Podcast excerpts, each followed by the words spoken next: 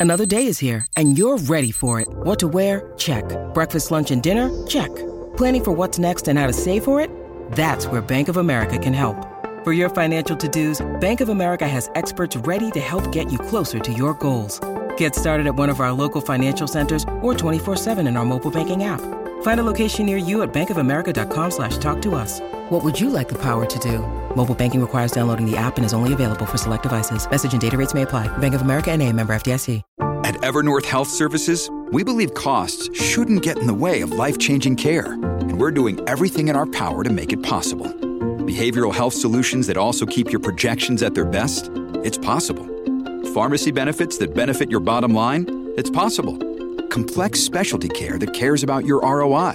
It's possible. Because we're already doing it. All while saving businesses billions.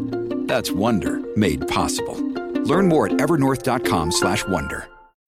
When you need mealtime inspiration, it's worth shopping Kroger, where you'll find over 30,000 mouthwatering choices that excite your inner foodie. And no matter what tasty choice you make, you'll enjoy our everyday low prices, plus extra ways to save, like digital coupons worth over $600 each week. You can also save up to $1 off per gallon at the pump with fuel points. More savings and more inspiring flavors make shopping Kroger worth it every time. Kroger, fresh for everyone. Fuel restrictions apply.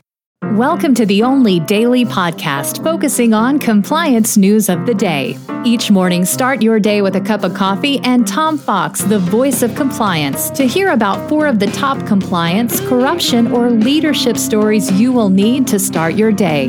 The Daily Compliance News is a production of the Compliance Podcast Network. First, a word from our sponsor.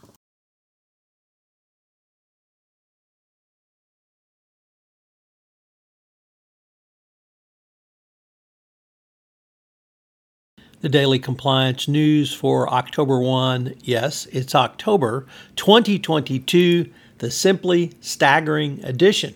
And we begin with that story from Barclays, excuse me, about Barclays from Reuters. The British bank agreed to pay yet another fine, this time 361 million for a penalty over internal control failures related to unregistered offer and sale of an unprecedented amount of securities. The U.S.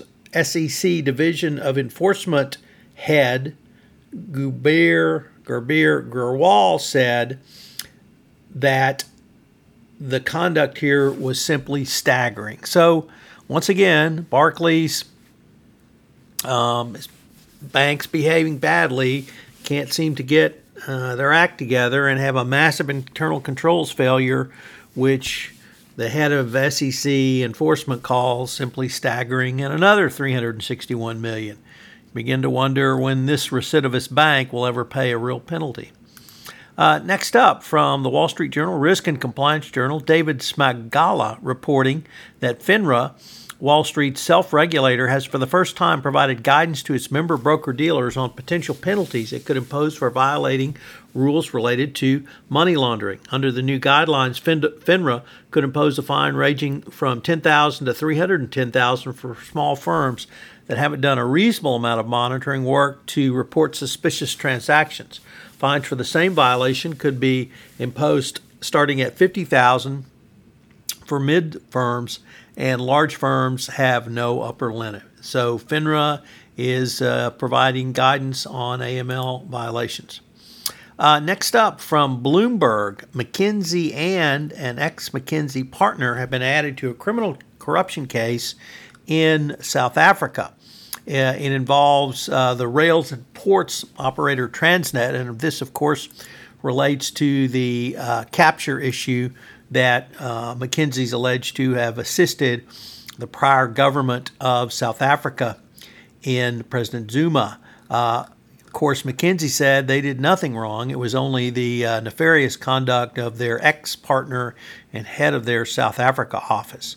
So uh, it's going to be interesting to see what, if anything, happens to McKinsey uh, from an FCPA or other anti corruption perspective. It's noted that they have cooperated to date.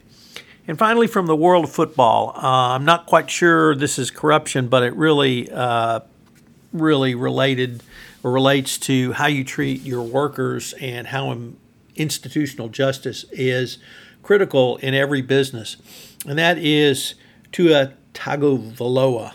Sorry for I butchered that, but the Miami Dolphins quarterback who was injured in the game against Buffalo, he was sent back out to play, having been clearly concussed the week before and suffered a horrific injury last night. Where were the doctors? The Daily Compliance News is a production of the Compliance Podcast Network and a proud member of C Suite Radio. Thanks so much for listening. I hope you'll join me again tomorrow.